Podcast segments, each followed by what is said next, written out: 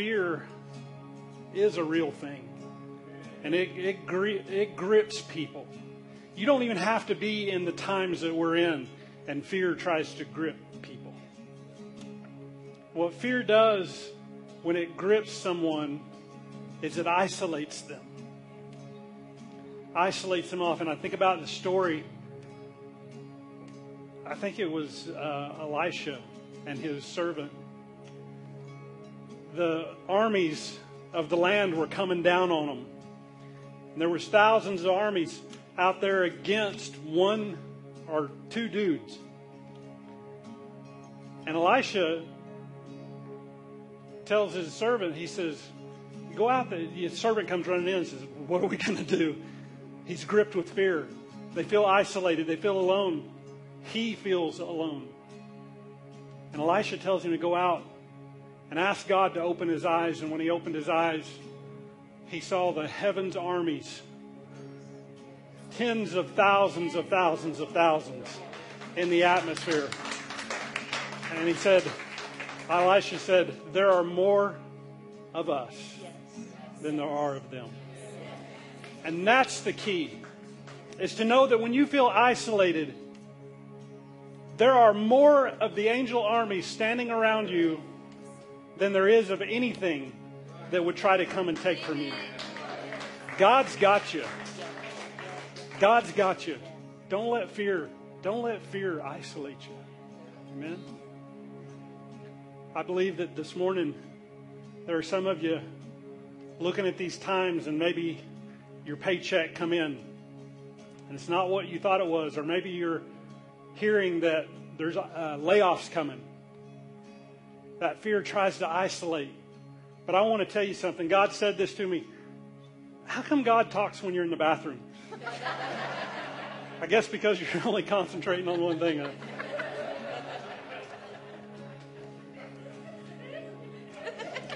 But he, but he spoke. He spoke. Hey, this is something I learned from my spiritual father. God doesn't leave you when he, you go to the potty. So be ready. He said there's going to be people this morning that are gripped by fear of their paycheck being taken away from them. And if you are gripped by that fear, if you have the fear of a layoff, if you have a fear that your job is going to, going to go away, that your paycheck is going to go away, you don't know what you're going to do. If you've been thinking those thoughts, thinking those thoughts, I want to tell you, God said that you are in line for a promotion if you'll just open your eyes and see that you're surrounded by more of His army than that what's coming against, you. Amen? Amen. So this is the first of the month. The first of the month, you know, here at Cowboy Church, we don't pass a hat. We have a box in the back, or you can give online. But we like to pray over your finances, what you've given and what you're going to give. So we want to do that this morning. I've asked my wife to come up. She she was telling me in the bathroom this morning, not in the same bathroom that I was in when God spoke to me. That's the restroom. I was in the bathroom. And she was talking to me, and she said that she goes, this morning I just feel like you need to tell them this and tell them. I said, no, you're coming up and you're saying it. It's better, better coming from the mouth. You're not the Holy Spirit to me this morning. Let the Holy Spirit talk to you. So go ahead and tell them what you're telling me.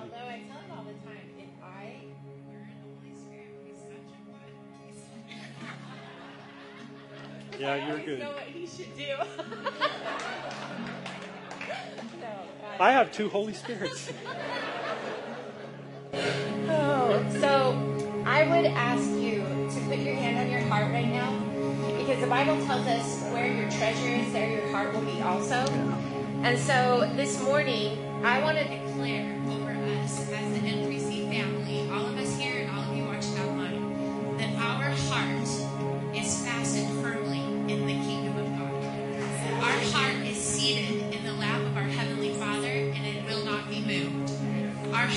distracted by what is going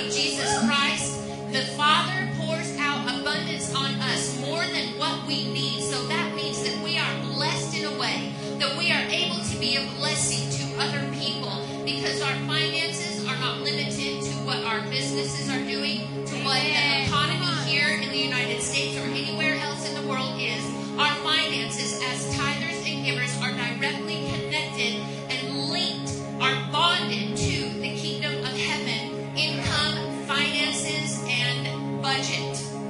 So, Father, we connect our budget to the kingdom. We connect our income to the kingdom. And right now, in the name of Jesus, we declare that we will not have a fear of the future because you are the same yesterday, today, and forever.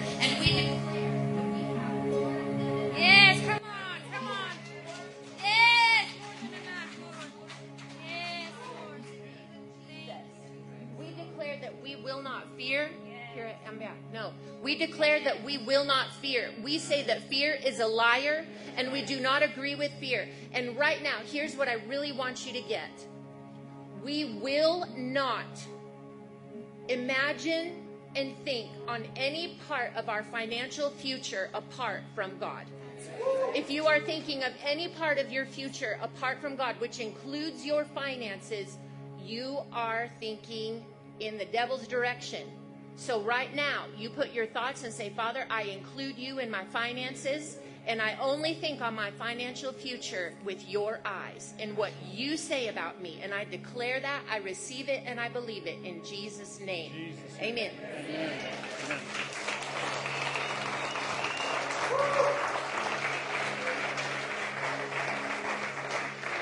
Amen, amen. Well, turn around and give somebody a knuckle bump. Tell them it's good to see them this morning. All right, all right, all right. How's everybody this morning? Good deal, good deal. Well, it's good to see you guys this morning. Um, I guess our senior highs took off. They're at the front door if you missed them, and um, you're still dismissed if you want to. Um, they may be driving away, so no, I'm kidding. Um, just chase them down the road, I guess, and they'll you'll catch them. All right. How y'all doing this morning? It is good to good to see everyone. Good to have you Facebook Live and all of our other platforms. I don't know how many platforms we have, but uh, people are watching all around the the, the planet. I, I hope five platforms, and um, man, it's good to good to see you all this morning. Good to have my boy home. And, and um, I missed I missed your worship. I wish you would have been able to come back and worship with us. So, I did, curse. And um, it's good to have Trey and Heather Johnson in the house. Chloe, Gus, good to have you. And um, shoot, it's uh, we'll we'll have them up here at some point pretty soon. Um, they're going to be hanging out with us for a while and are just in and out. They're they're traveling around up in this area, roping and having fun and doing all the good stuff. Summer summer tour, ain't it? Trey Johnson summer tour. so, anyways, if you have your Bibles with you this morning, would you go to Luke chapter 19? And I'm going to read out of several translations this morning, but uh, the main one that I'm going to read out of is the Passion, the the, the Passion Bible that um, Lynette loves, and uh, she has kind of been the Holy Spirit and told me to read it. and um, so uh, I'm going to read a little bit out of that this morning. But um, man, Candace, you did a great job this morning. I mean, I like Dante's version of that song, but I, I love yours. That's really good. Good job. Speaking of Candace, didn't she do a great job last weekend? You know, I had no idea that this is where I was going to jump off from today, but last week Candace talked about the pathway to victory. And when she brought that, she brought that from the scripture of Jesus' triumphal entry into Jerusalem, his last week uh, of life and ministry before he went to the cross. And um, she brought out a great point is that, you know, during that time, the followers, Jesus' followers, were expecting him to come in and set up his kingdom. They wasn't expecting the cross. They wasn't expecting him to die, even though he had told them several times that he was going to go to the cross, that he was going to die. But they didn't get it. They thought, you know, hey, we're, we're people of faith. We're, we have faith enough that Jesus don't have to go to the cross. He don't have to die. He's going to come in and he's going to set up his kingdom. And he's going to conquer Rome. He's going to take Rome down and, and, and we're all going to live happily ever after. Great Disney movie. We're just going to live happily ever after. And, you know, why, why wouldn't they have that thought? Why wouldn't they have that process of thought? Because over the last few months leading up to this point, they had seen some of the most incredible miracles and encounters that they had ever seen in Jesus' ministry. I mean, they saw him raise Lazarus from the dead. Lazarus was dead. D E D, dead. He was dead. Four days in the, in the tomb. And Jesus raised him from the dead. That was something, and, and, and Lazarus was right there with them. So they knew that he was alive. This wasn't a fable. This is, Lazarus is there with them through this time. They watched him heal 10 lepers, the outcasts of society, the lepers who you wasn't supposed to get near, who you weren't supposed to be a part of their lives. You wasn't supposed to interact with them in community. But Jesus healed them and introduced them back into society. And one of the greatest miracles that Jesus did during that time was when he met a man named Zacchaeus. Zacchaeus was an IRS agent. He was a tax collector. How can God love tax collectors? You know, they were the they were, they were probably worse than lepers in society because they were known as cheats. And Jesus turned Zacchaeus' heart. God turned Zacchaeus' heart to where he gave back all the taxes that he collected, gave back all the profits that he made, and gave them back into the people. He turned his heart. I mean, I mean that's, that's a miracle. And so, why wouldn't they think that Jesus was going to set up his kingdom? So, Jesus, knowing what they were thinking about him, what they were thinking that he was going to do, just a few days before his entrance into Jerusalem for the last week, Jesus was in a town called Jericho, staying at the house of Zacchaeus knowing what these people, what all the people, what all his followers were thinking about him defeating Rome, he tells them a parable. And this is the parable he, that he told them. Luke chapter 19, verse 11. This is from the Passion Translation. It says, At that time, Jesus was getting close to entering Jerusalem. The crowds that followed him were convinced that God's kingdom realm would truly manifest when Jesus established it in Jerusalem. So he told them this story to change their perspective. Listen to that. He tells them this parable, he tells them this story to change their perspective. This is about changing their perspective of what they're thinking about him. Let's go on, verse 12. Once there was a wealthy prince who left his, pro- his province to travel to a distant land where he would be crowned king and then return. Before he departed, he summoned his ten servants together and said, I am entrusting each of you with $50,000 to trade with to trade with while I'm away. Invest it and put the money to work until I return. Some of his countrymen despised the prince and sent a delegation after him to declare before the royals, We refuse to let this man rule over us. He will not be our king. Nevertheless, he was crowned king and returned to his land. Then he summoned his ten servants to see how much each one had earned and what their profits came to. The first one came forward and said, Master, I took what you gave me and invested it, and it multiplied ten times. Splendid. Splendid. You have done well, my excellent servant. Because you have shown that you can be trusted with this small matter, I now grant you authority to rule over ten, ten fortresses, fortress cities. The second came and said, Master, what you have left me has multiplied five times. His master said, I also grant you authority in my kingdom over five fortress cities. Another came before the king and said, Master, here is the money that you entrusted to me. I hid it for safekeeping. One translation said he hid it in a napkin. Verse 21, he says, You see, I live in fear of you, for everyone knows that you are a strict master and impossible to please. You push us for a high return on all that you own, and you always want to gain from someone else's efforts. The king said, You wicked servant. That wasn't splendid, was it? you wicked servant, I will judge you using your own words. If what you have said about me is true, that I am a harsh man, pushing, pushing you for high return and wanting gain from others' efforts, why didn't you at least put my money in the bank to earn some interest on what I entrusted to you?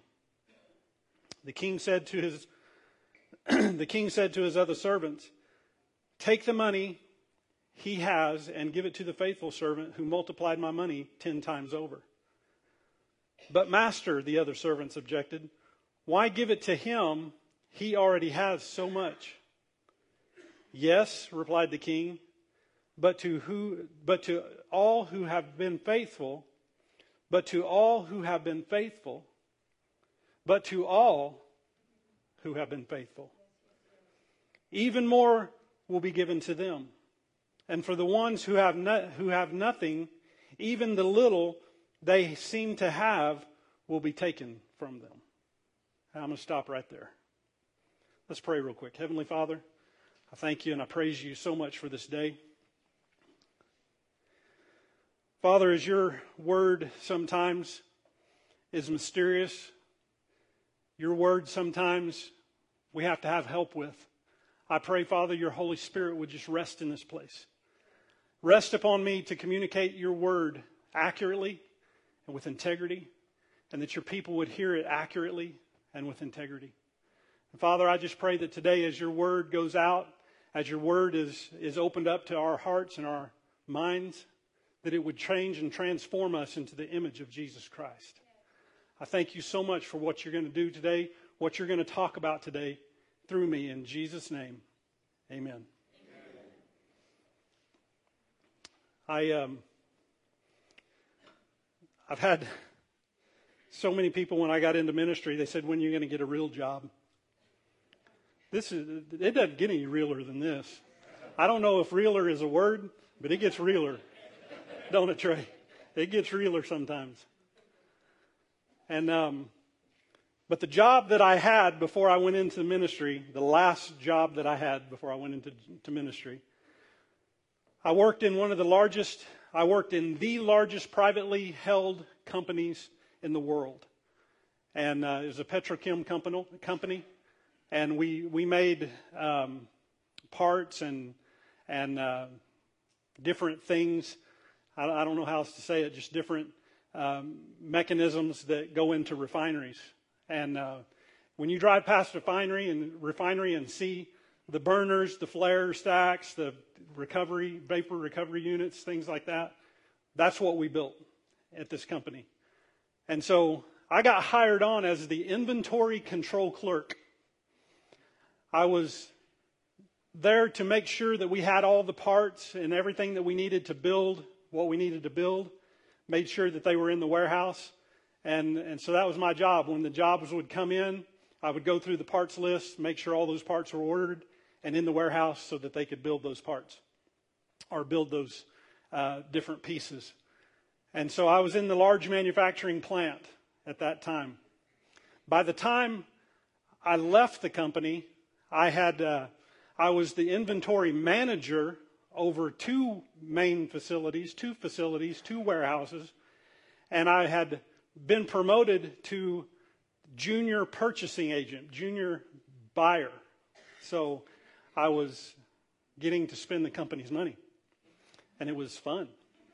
And um, so I, I started, when I was reading this story, I was thinking about when I got hired on at that company and what it, um, the, some of the processes that I went through. And one of the processes when I got hired onto that company was they, you know, I go through this whole list of paperwork and things. And one of the things they took us through is they, they took us through retirement planning. I'm 22 years old. Why am I talking about retirement planning? retirement planning. And, and, and so they sat down and they wanted to put together a 401k. Y'all know what a 401k is? It's where you, they take a, you, you take a percentage of your paycheck and you put it into a 401k. Somebody else invests your money to see what kind of nest egg you can save up for, for retirement. And so when I was going through that setup on the 401k, they gave me different levels of intensity of investing. So when I put that percentage in, I can, I can go with a modest um, amount, which a modest amount would give you less return. You could do a moderate amount, which will give you a little bit more return, or you can get aggressive, which will give you a high return but a high risk. 22 years old. I'm not a gambling man, but at 22 years old and I'm thinking about retiring at 65 or whatever, I'm like, let's get all the money we can get. So I went aggressive. I wanted an aggressive 401k. And by the time I ca- quit that job and cashed it out, it was Lynette's wedding ring. she got a nice ring. But as I was thinking about that, I was thinking about this story, or when I was reading this story, I was thinking about that, that point in my life. See, Jesus was so famous for his parables. What is a parable? A parable is a story, but what makes a parable a parable is the mystery that's in the parable.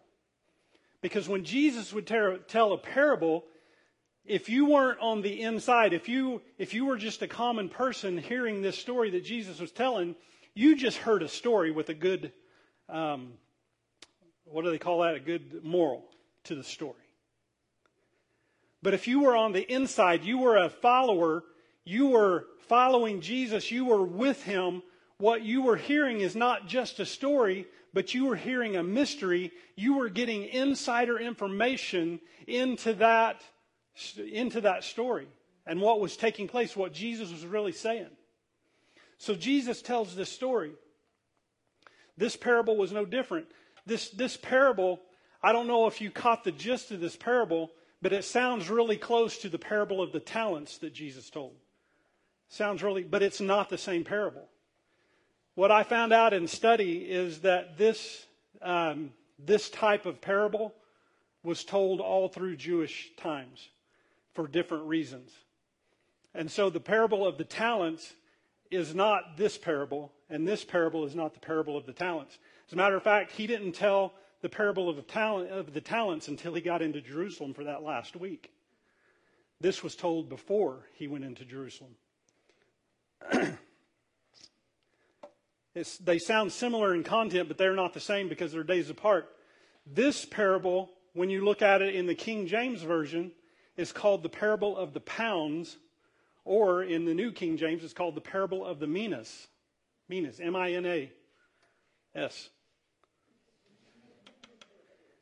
But a pound here, uh, a pound or this, this um, story, the pound or the mina is a unit of measure during their times, a unit or measure of, of money. And so as I was listening, or as I was um, as I was listening to God on what to preach this week, there was a phrase that came up, a phrase that just dropped into my spirit, and I knew it was Scripture, but I didn't know where the Scripture was at until I went and found it in this story, and this is the only place where this phrase is mentioned. But in, in Luke chapter 19, verse 13, in the King James Version, here's what it says. Verse 13 says, And he called his ten servants and delivered them ten pounds and said unto them, Occupy till I come. Occupy till I come. So, what we have to understand is this, in this story, there were ten servants. And this prince came to him, came to them, and had given them each a pound of that money. A pound or a mina of that money. In the Passion Translation, it says they gave them $50,000. Now, listen, I looked up this word mina or this word pound to see what it meant to them. And the word pound or mina was, three, was equal to three months' wages. So he gave to each one of them three months' wages. How much is that? So I did a little calculation. I looked up what our what our uh, here in Colorado the, the minimum the minimum wage was. It's twelve bucks an hour. Man, when I started out in job in the job place, it was $4.25. But 12 bucks an hour here in the state of Colorado. Three months of 12 bucks an hour at 40 hours a week comes out to 5,760 bucks. 10 people at 5,760 bucks was about $50,000, a little over $50,000. He gave them each 5,000 bucks, approximately. and he said, I want you to manage this. He said, I'm going to give you this money, each one of you, and you occupy till I come. Here's this unit of measure occupy till I come. So, what does occupy mean? all the other translations of the Bible um, define it a little bit different or define it in different words. Occupy means to do business, to buy and sell, to invest, to trade, or to put money to work. He said, Occupy until I come. I, have given you this money. Now, listen, this is a parable. This is not a financial message. This is a parable. There's a mystery involved in here. The number 10 stood out to me. I love, I love numerology in the Bible and what, what numbers mean in the Bible. And the number 10 is perfect divine order. I mean, you have the Ten Commandments. Each one of us are perfect divine order. We all have 10 fingers and 10 toes. That's what we started out with, anyways. Unless you're from Arkansas, then you have 12. I'm kidding. I am so kidding all my Arkansas people. My daddy's from Arkansas, and I've got all mine. All right? He's got, he's got 10. All right? That, that'll, that'll get clicked off real easy. Get your show clicked off real easy, won't it? You do that. but it's the, the perfect divine, the number 10 means perfect divine order. But I also found another meaning to the word 10 and the, and the, or the number 10. The number 10 is the measure of trial or testing in temptation. It is the number of trial, the measure of trial or testing in temptation. See, it's a measure. There's a measure that takes place. He gave this to these 10 servants because these 10 servants, without the king or without the prince being there with them, he gives this to them knowing that they're going to go through testing and trial while he's gone, but now they have been given this to occupy, to do business, to, to invest, use the money that they've been given because they're going to be going through trial and test and temptation. Are you with me? See, these Jewish people that Jesus is walking with, they live in the middle of ethical, cultural, and political oppression. This is why they're so hungry for Jesus to come and set up his kingdom and defeat Rome, because Rome is the greatest power in the world. And just the very presence of a Roman soldier or a Roman dignitary in their presence brought the presence or incited fear in their presence. The people were scared when they walked down the street and they would see the Roman soldiers coming. They would step aside because they feared the power that Rome carried to them and oppressed them with.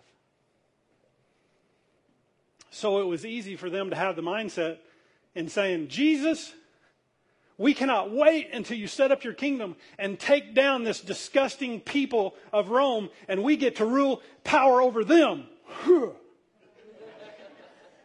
we get to rule over them. They're disgusting people. And Jesus, you need to set up your kingdom. We need you to set up your kingdom. But see, Jesus knew the times. I talked about that several weeks ago, and we need to know the times and the seasons that we're in. Jesus knew the times and the seasons that they were in. He knew their mindsets. He knew their need for escape of injustices, of trials, and of temptations. He knew their need for them to want to be free from that oppression. He knew their need to want to just get out of that deal. That their, their time of oppression, they felt like it was over, and he knew that they were thinking that way. But he needed to shift their focus to understanding the times that were coming and that they were not times of escape. As a matter of fact, the times were going to get worse. And he needed them to understand that he was going to give them something in this time. And when he gave them that something in this time, they needed to occupy until he comes back. There was a measure of something that they were going to get.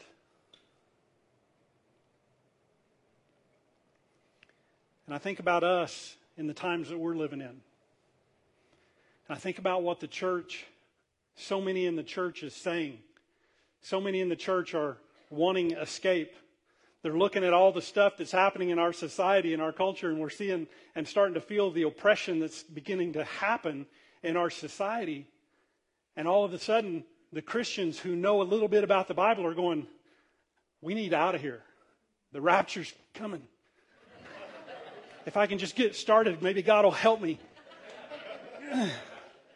get out of this place and we feel this need to escape our world's injustices and the trials, the tests, the temptations.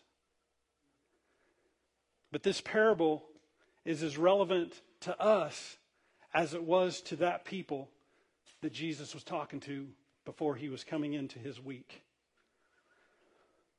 See, the mystery of the parable is this Jesus was the prince. He was the prince. And the money that he gave to them, he, he used money because he knew that people understood the value of money, what money meant to them, the benefits of money, the preciousness of money. It meant a lot to them. So to have three months' wages given to them, they knew that was a big chunk of change and they knew the value of those things. And so as Jesus begins to talk, he, he gives these servants the same amount of money. See, in the parable of the talents, and I'm not here to compare the two parables this morning, but in the parable of the talents, he gave five, two, and one.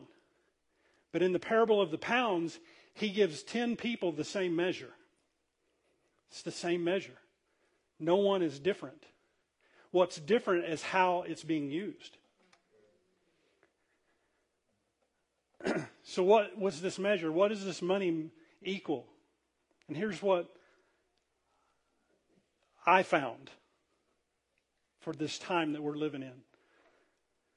In Ephesians chapter 4, verse 7, from the New King James, it says, But to each one of us, or from the King James, but to each one of us, grace was given according to the measure of Christ's gift. What was Christ's gift? Look here in Romans chapter 12, verse 3. For I say, through the grace given unto me, see, there's the grace given again, to every man that is among you, not to think of himself more highly than he ought to think, but to think soberly according as God has dealt every man the measure of faith. The measure of faith. now, I read that to you from the King James Version because the King James Version, every, every newer version after the King James, every updated version, quotes this scripture as having a measure of faith. But it's not a measure because a measure could be a measure for you is different than a measure for you. It could be, you know, I just, you know, I, I just love Kevin so much. This is God speaking. I just love Kevin so much. I'm giving him a gallon bucket of faith. But Bailey, his wife, just because she's married to him, she's got to have a little bit of faith, you know? So I'm going to give to her a cup of faith. And then Jacina, oh my gosh. She's going to get a teaspoon because, uh, you know, she just, you know, we just don't know about her. We're, she, we're, we're hoping she grows that a little bit, you know. But see, that's a measure. He says here, the measure, which means they all get a gallon. Everyone gets a gallon. Everyone gets $5,760. Everyone gets the same measure of faith. We don't have any of My faith is no greater than Kevin's. My faith is no greater than Jacina's. We've all been given the same amount of faith. It's how we use it, it's how we occupy with the faith that we've been given. Jesus said, Occupy until I come. Occupy. So, are we occupying? Are we occupying? Are we doing business? Are we investing that faith? Are we putting the grace gift of faith to work in our lives and into this place, into this time and this season that we're living in? Because let me tell you something Jesus died on that cross, He gave us the measure of faith. Now we are to occupy with it until He comes. As far as I know, He has not come back. Unless He snuck in and all of us got left behind. Which there are some groups out there that will say that, but I don't believe it. Because when Jesus comes back, it's going to be a lot more glorious than him sneaking in.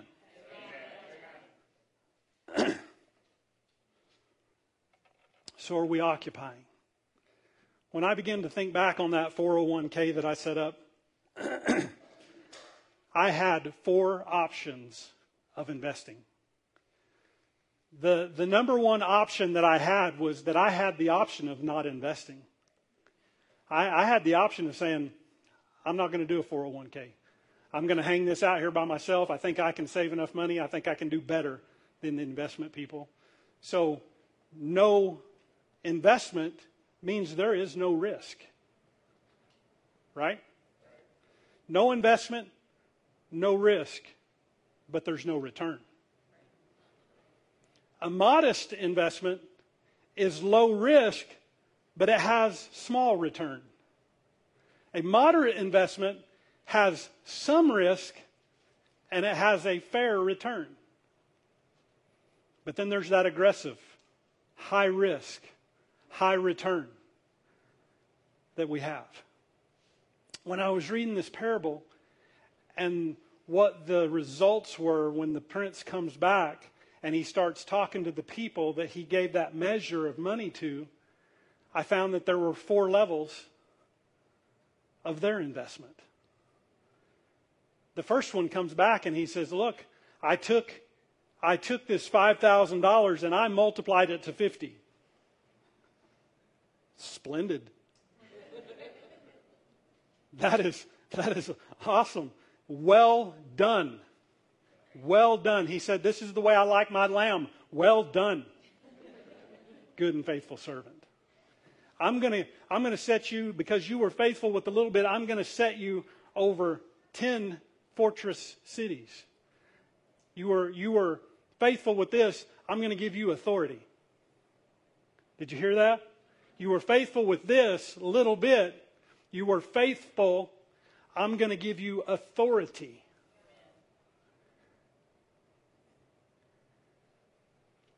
The second one come to him and he said, I've taken your $5,000 and I have multiplied it five times.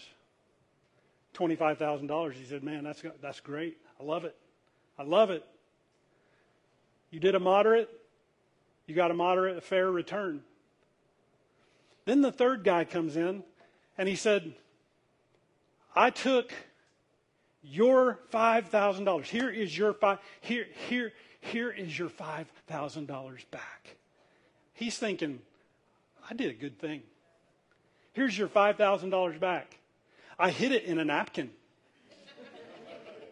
I hid this so that no one would get it and it would be here when you got back because I know, I've known you to be a hard, harsh master. And the, the prince looked at him and said,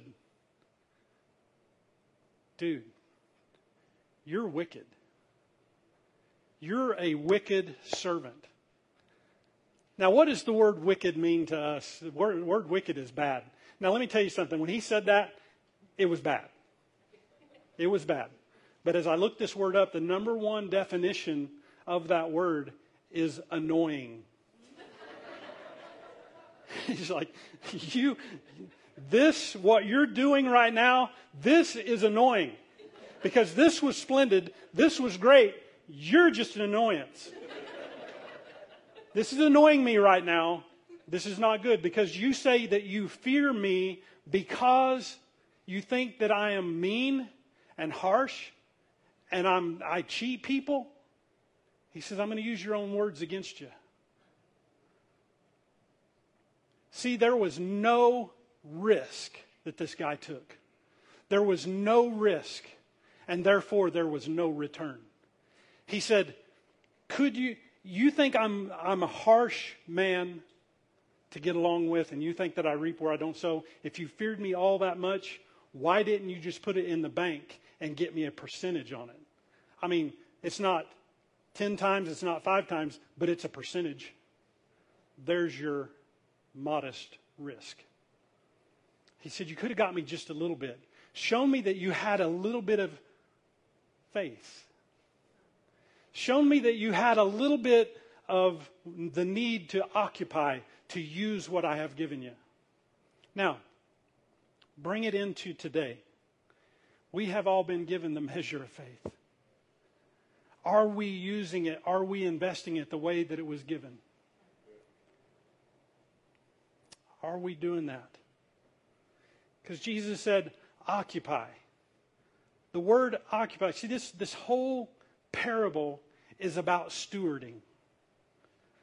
Stewarding the grace gift of his faith that we have been given.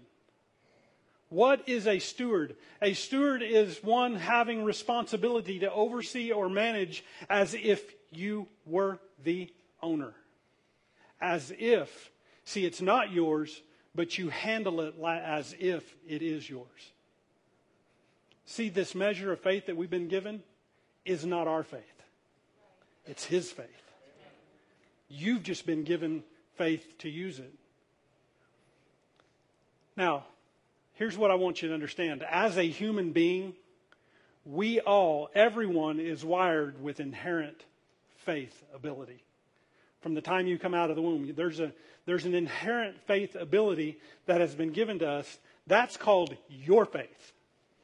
That's your ability to walk into a room and sit down in a chair and believe it's going to hold you whether you're a Christian or not.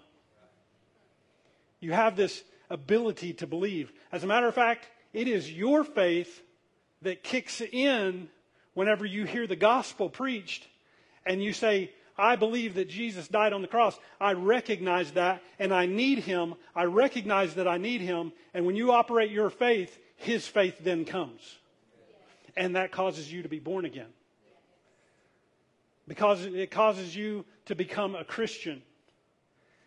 And when you're a Christian, you're born again, you receive the measure of faith. That is God's faith. That's where God's faith comes in. That's where God's faith is given to you. That's where God's faith becomes the measure that you are to occupy the rest of the time until He comes back with.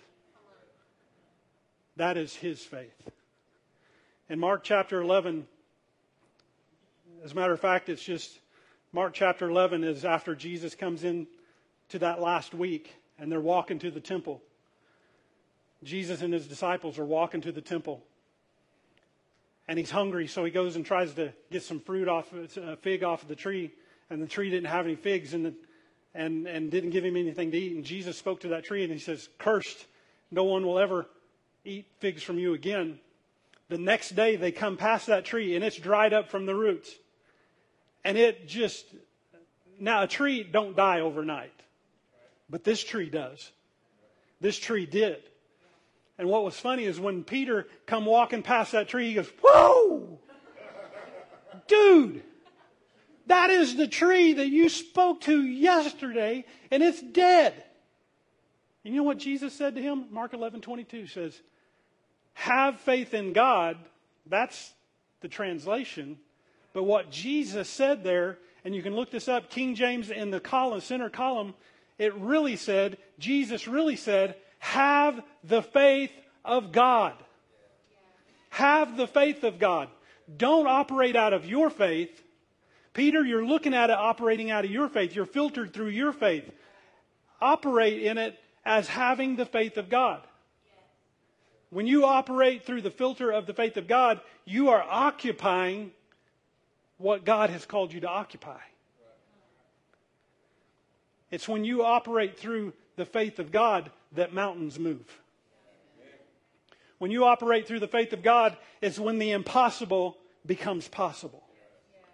The impossible becomes possible. That's when Lazaruses get up. That's when lepers are cleansed. That's when tax collectors come to Jesus and give back everything they took. Amen. I would have been, there would have been a big amen right there. If, I'm, if Trey would have been preaching, I would have been listening to this, I would have said, Amen. Come on.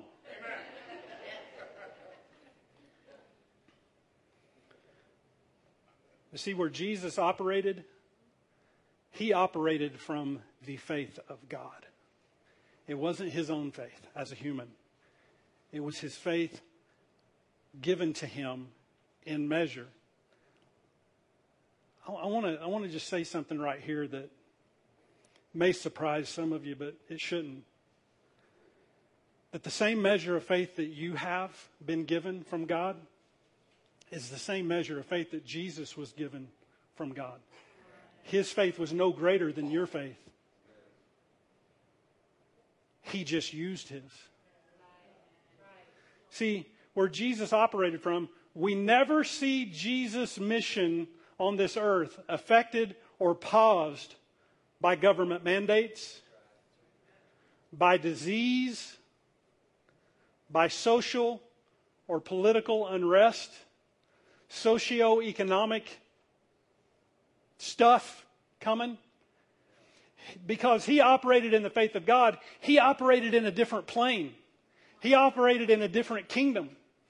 Government mandates did not mean anything. Did he respect them? Absolutely respected them. But I, let, me, let me just say this Rome's time was as bad or worse than what we've got it right now.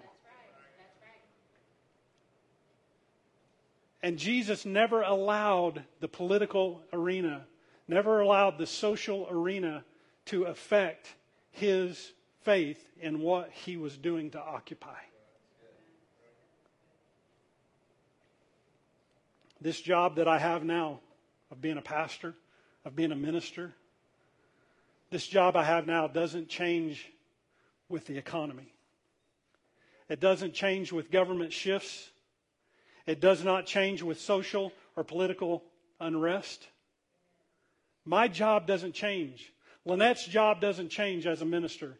Trey and Heather's job doesn't change as a minister. And let me tell you something. It doesn't mean because we're higher or we're on a different level. Each and every one of you are ministers. You have been given ministry on the inside of you. It's called serving people. That's all ministry is, is serving people. Taking this faith, taking this message, taking this gospel that we've been given and making a story out of our story with that. And it should not be reduced or stopped or paused because the government says anything. It's because you're operating. Listen, it's not about rebelling.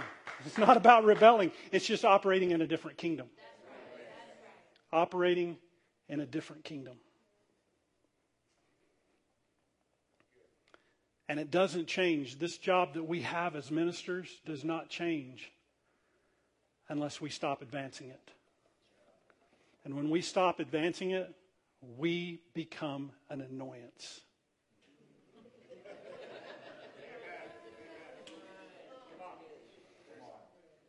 That's probably why. No, I better not say that. That's probably why that sometimes we turn on Christian television and we go, mm. We're not going to let this sway us. It's not that we're better. It's that we need to, each one of us need to have this on the inside of us. Occupy till I come. Jesus is speaking. Occupy till I come. See, this world's issue should never dictate dictate to us our need for escape.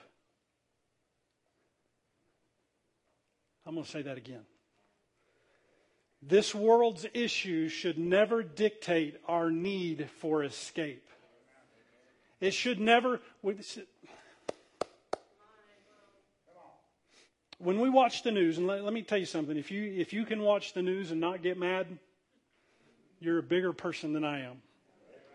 But when we watch those things, when we hear these things, when we see these things come across our social media feeds, when we see these things that, that are going on in our world, we see the unrest, all those kinds of things, we as Christians should never look at those things and it drive an escape mentality on us.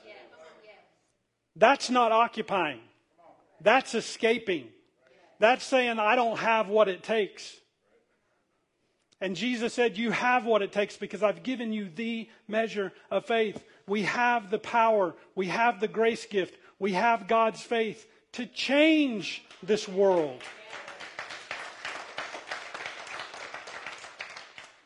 So let me ask you this question.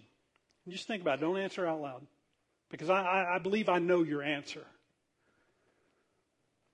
What would you desire to see from God's faith to do under your stewardship?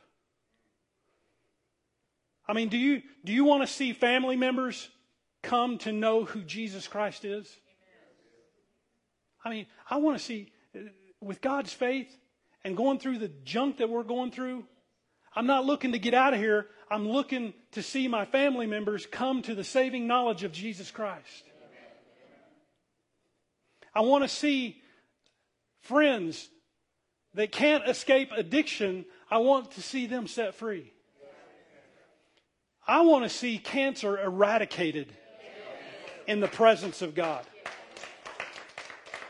I want to see the sick raised up. I want to see the dead raised up. I want to see miracle signs and wonders. I want to see stuff happen that can only happen if we who have been given God's faith are here to introduce and occupy and invest his faith into this world. Or Do we just want to escape this crappy condition of the world? See, we've received God's faith, the measure of faith. And do we just want to stuff it in the couch cushion and turn on Fox News?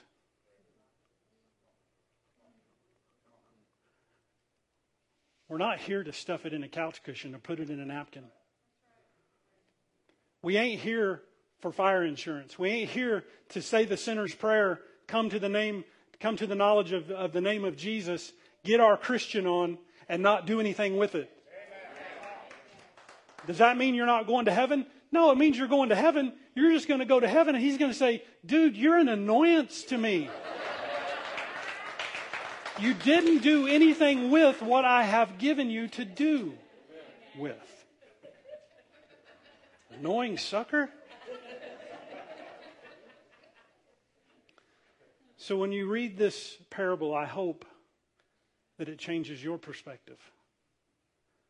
Because Jesus gave this parable to them to change their perspective. It's not a way of escape, it's a way of empowerment. Being empowered by the faith of God, seeing the impossible become possible. Here's what it looked like to them. When Jesus sent out his 12 disciples to minister what they had received from him in Matthew chapter 10, verse 8, Jesus told them, Heal the sick, raise the dead, cure those with leprosy, and cast out demons. Give as freely as you have received. That is investing. That is using. When you're walking down the street with this gift that I have given you, this amount of chunk of change, give as it has been given to you. Because when you give, you are occupying. When you give, you're seeing the sick healed. When you give, you'll see the dead raised. When you give, you'll see the demons cast out. When you give, you're going to see a return.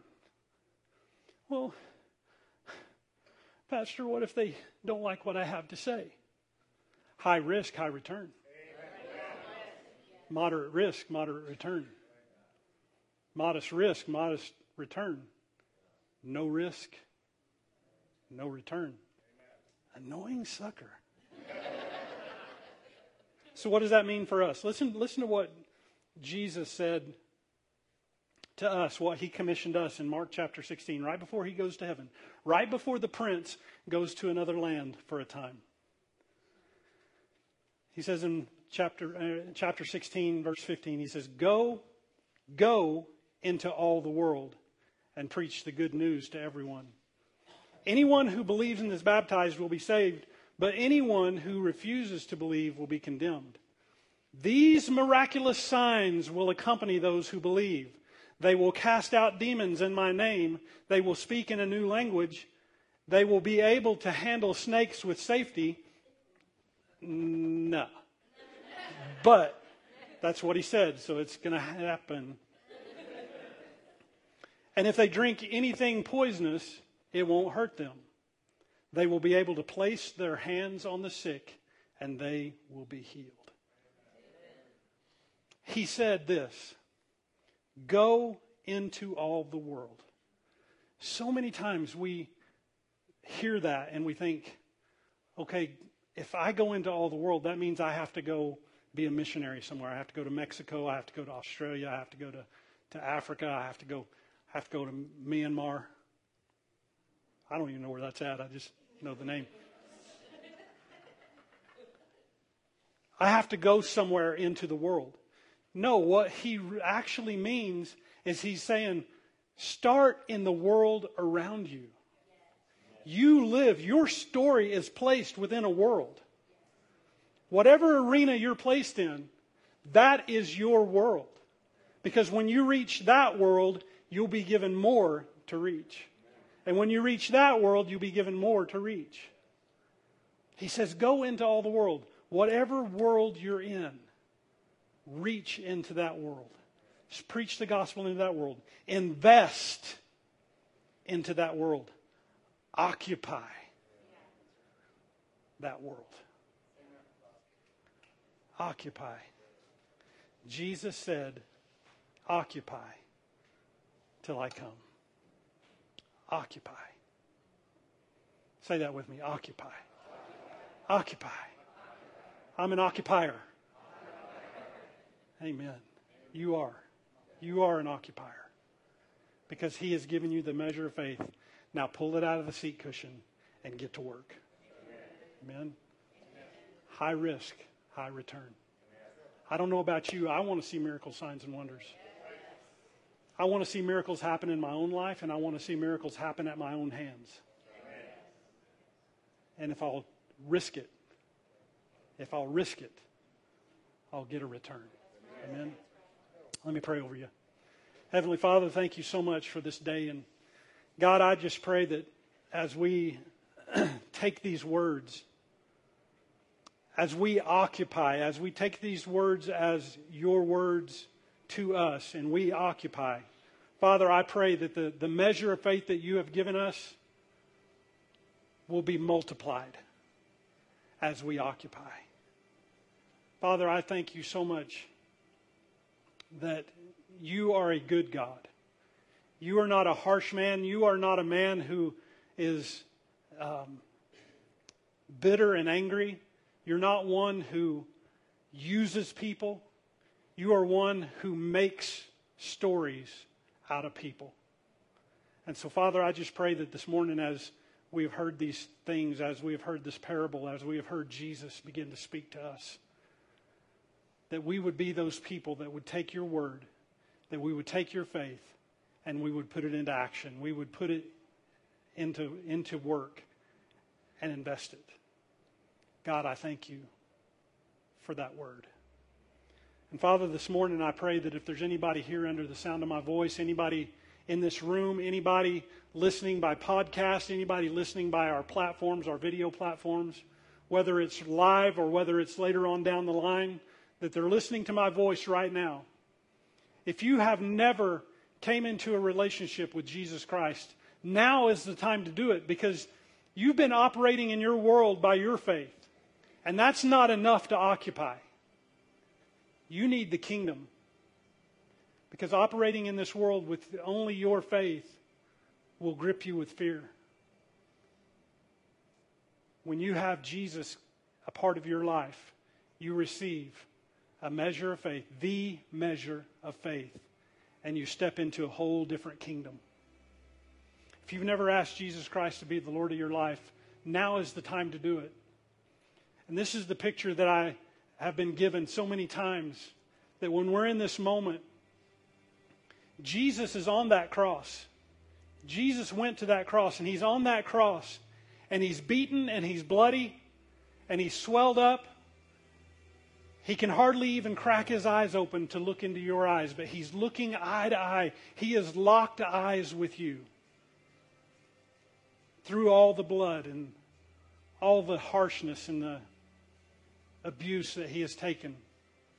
And he asked the one question that he asked every disciple before they became a disciple. He says, Will you come and follow me? Will you come and follow me? He's locked eyes with you and he's asking you that question. If you've never said yes to him, right now is the time to say yes. Yes. And when you say yes to him, there is a kingdom transfer that happens. There is a faith transfer that happens. There is a destiny transfer that happens. There is an eternal transfer that happens. Your address in the eternity changes from one address to another. And heaven is where you live from now. You don't live from this world's address, you don't live from the destiny of hell. You live from a heavenly address and an eternal address of good, great, awesome God. Father, I pray right now for every person who has said yes this morning. Every person who says yes, every person who says yes to you, Father, that, that they would that they would feel, they would feel that transference happen in their lives. I thank you, God, for who you are and what you've given us. You've given us the ability to not escape these times, but to go through these times because you have given us your faith to do it. And we will occupy till you come. Thank you, God, for all that you do and all that you are. In Jesus' name, amen. Amen. amen. Come on up. Here's the last thing that I want to tell you Jesus never positioned himself under the power of the world. He never positioned himself under the power of the world. How did he do that? Well, next week I'm going to use I want to take off, jump off from right here, and I want to tell you how he did it and how we can do it. So come back next week and I'll tell you how to do that. Amen.